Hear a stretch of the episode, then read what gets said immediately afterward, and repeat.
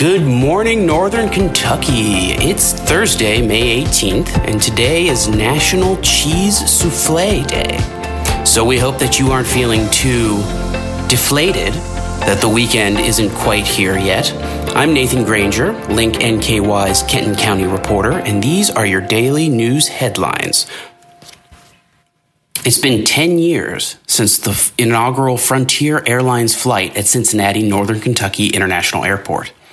Since then, there have been nearly forty-nine thousand Frontier flights out of C V G, serving approximately seven point one million passengers. On May seventeenth, twenty fourteen, the first Frontier flight offered at C V G was a daily nonstop to Denver. During the anniversary celebration this year, Bobby Spann, V P of Air Service Development at C V G, said Frontier Airlines really changed the makeup of the airport. "A lot of great things have happened over the past ten years, said Spann. Ten years later, we have seven point one million customers that have flown Frontier Airlines, saving a lot of money.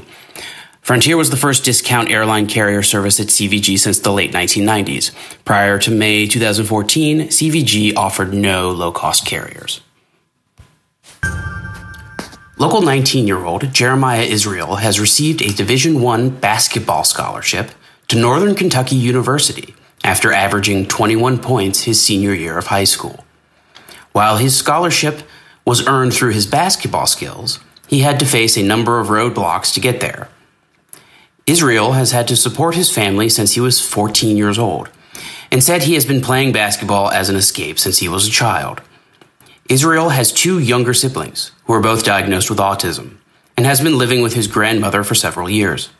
His grandmother was awarded custody after his parents had struggled financially with their own personal hardships, and had it not been for his grandmother, he would have more than likely ended up in foster care, said Israel. With these circumstances, Israel said he felt as if he had to adapt to this mentality in order to escape reality. To read the rest of Israel's story, visit link n k y dot com to read our exclusive profile from contributing author Emory Davis. A traffic garden is coming to Dayton. What is a traffic garden, you ask? It's not an actual garden, but rather a miniature world of roads, pavements, street signs, and signals, where children can learn about traffic safety and city planning while staying safe from actual traffic. Traffic gardens have been constructed in several states, from North Carolina to Washington. They can be built on a minimal budget with chalk and tape on the ground, but also leave room for elaborate elements like landscaping, miniature buildings, and murals. Caitlin Sparks, communications manager for Tri-State Trails, who presented the initiative to the Dayton City Council on Tuesday, said Dayton is a perfect spot for a traffic garden, as it is a walkable, bikeable, small community within easy access to a metropolitan area. A public demonstration of the garden will be held on July fifteenth, and a ribbon-cutting ceremony is planned for September. The city of Covington is seeking volunteers to help clean up the banks of the Ohio River this Saturday from nine a.m. to noon. The event is part of the Ohio River Valley Water Sanitation Commission's annual River Sweep Initiative, which will take place along the river across six states. A light lunch, as well as gloves, trash bags, and litter grabbers will be provided.